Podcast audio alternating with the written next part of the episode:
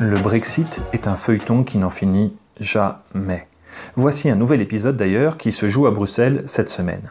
Je m'appelle Fabien Gaznave, je suis journaliste à Ouest France et pour cette émission Europe du mur des podcasts, je vous emmène au Parlement européen qui doit décider d'approuver ou non l'accord post-Brexit ce mardi 27 avril.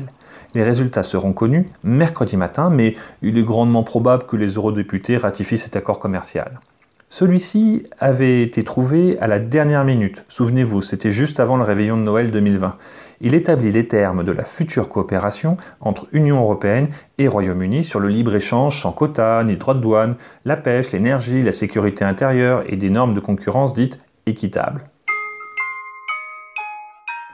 Pourquoi la ratification a-t-elle lieu seulement maintenant?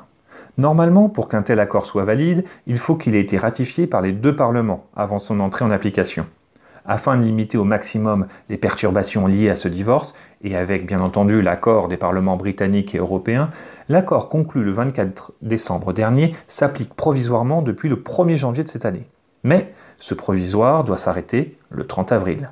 Contacté par West France par téléphone, le rapporteur du texte au Parlement européen, le luxembourgeois Christophe Hansen, fait partie du groupe de la droite parlementaire, le PPE. Il nous explique pourquoi il y a urgence à ratifier cet accord au début une, euh, euh, une, validité allant jusqu'à fin février. ça a été étendu jusqu'à fin avril parce que justement au Conseil aussi plusieurs délégations dont la France ont exigé que toutes les versions linguistiques soient, disponibles avant de voter dessus. Donc c'est pour ça que ça a été reporté notamment, mais aussi le Parlement européen voulait se prendre le temps nécessaire pour euh, analyser les textes. On parle de, plus de, 1200 euh, pages en effet, donc c'est quelque chose qu'on ne fait pas euh, entre deux réunions. Donc, effectivement, on voulait avoir le temps nécessaire pour voir en interne tous les textes et tous les détails. Donc ça, c'était important pour nous. Pourquoi il n'y a que le Parlement européen qui ratifie? L'approbation du Parlement européen est nécessaire pour que l'accord entre en vigueur de façon permanente. On le conçoit, ce qui est négocié au niveau européen doit se faire valider également au niveau européen. Mais s'il n'y a pas de ratification au niveau national, c'est surtout pour une question de rapidité, nous explique l'eurodéputé Christophe Hansen.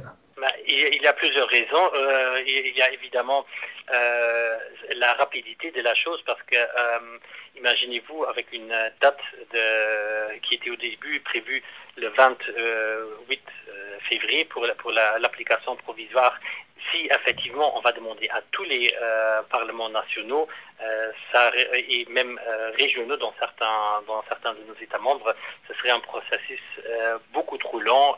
ce, serait un, ce serait aussi un processus qui poserait beaucoup de problèmes à la ratification et qui mettrait tout l'accord en danger. Donc, en principe, je suis d'avis que pour un tel accord, on devrait demandé aux, euh, parlements nationaux. Ils ont été euh, informés et impliqués aussi dans, tout au long du processus, notamment aussi par la présence euh, de Michel Barnier, le, chef négociateur dans tous les États membres.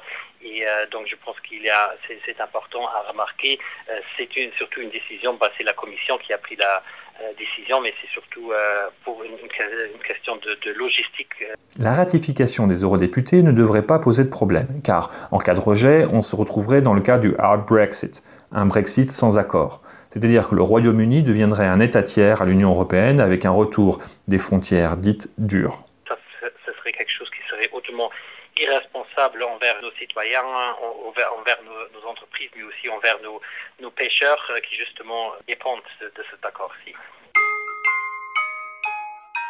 Pourquoi les eurodéputés sont-ils aussi vigilants sur la question de la pêche? La pêche, évidemment, c'est un, domaine, un secteur très très sensible. On en est bien euh, conscient. Euh, on sait aussi que euh, beaucoup, beaucoup de pêcheurs auront des, auront des pertes de, revenus, mais auront aussi des, des marches administratives supplémentaires. Donc, il faut sur plusieurs points être resté très vigilant. Premièrement, à ce que le Royaume Royaume-Uni se tienne aux accords actuels. Et deuxièmement, on a aussi prévu justement des moyens d'action et ceux-là sont dans, dans, dans l'accord qu'on va voter demain. Si par exemple le Royaume-Uni euh, refusait l'accès à des eaux euh, où on avait euh, un accord, alors on, a la possibilité justement d'imposer des tarifs. Ça vient avec l'accord, donc on a bien intérêt aussi pour protéger le secteur de la pêche d'aller de l'avant avec la ratification, parce que si on ne le fait pas, c'est pas comme si on retombait en arrière avec l'accès libre comme on le connaissait euh, dans le passé, c'est, euh, alors on serait dans le cas où alors le Royaume-Uni reprendrait tous euh, ses droits à la pêche. Donc, et ça, évidemment, ce serait bien pire. Il faut aussi, on a un, fonds d'ajustement au Brexit de, 5 milliards qui est prévu. Il faut arrêter entre les États membres justement de se disputer sur la clé de redistribution. Il faut que ces fonds-là soient rapidement euh, accessible et surtout pour les secteurs touchés euh, dans la pêche. Et euh, donc, je pense qu'il est maintenant aussi opportun et ce serait inapproprié de vouloir renégocier la clé des distributions parce que c'est surtout maintenant la rapidité du déboursement de ces fonds qui sera important pour aider justement aussi la pêche. Pourquoi y a-t-il une résolution accompagnant cette ratification? Les eurodéputés vont en effet également adopter une résolution dans laquelle ils insistent sur, je cite le texte, l'erreur historique que représente le Brexit et sur la mise en œuvre totale avec l'accord de retrait de ce texte. Pour ce faire, le Parlement européen compte bien jouer son rôle dans le contrôle de l'application pratique des accords assemblée interparlementaire avec des euh, députés européens, mais aussi des euh, députés euh, britanniques pour justement discuter des problèmes qui, sont déjà visibles maintenant, mais qui, seront aussi encore découverts dans le futur. On met en garde sur certains points critiques. Effectivement, il y a par exemple un, un, accord qui est en train de se faire, par exemple pour les services financiers, c'est un Memorandum of Understanding euh, mais euh, là aussi, on, euh, on, demande aussi à la Commission et justement d'être vigilant sur, par exemple, l'attribution des, équivalences dans, le, dans, ce sujet qui est quand même très important pour l'Union européenne, parce que justement, en ce, moment, le Royaume-Uni donne, fait des accords, mais plutôt d'une manière bilatérale. on voudrait aussi que le Royaume-Uni reconnaisse l'Union européenne en tant qu'entité, c'est un peu un jeu politique.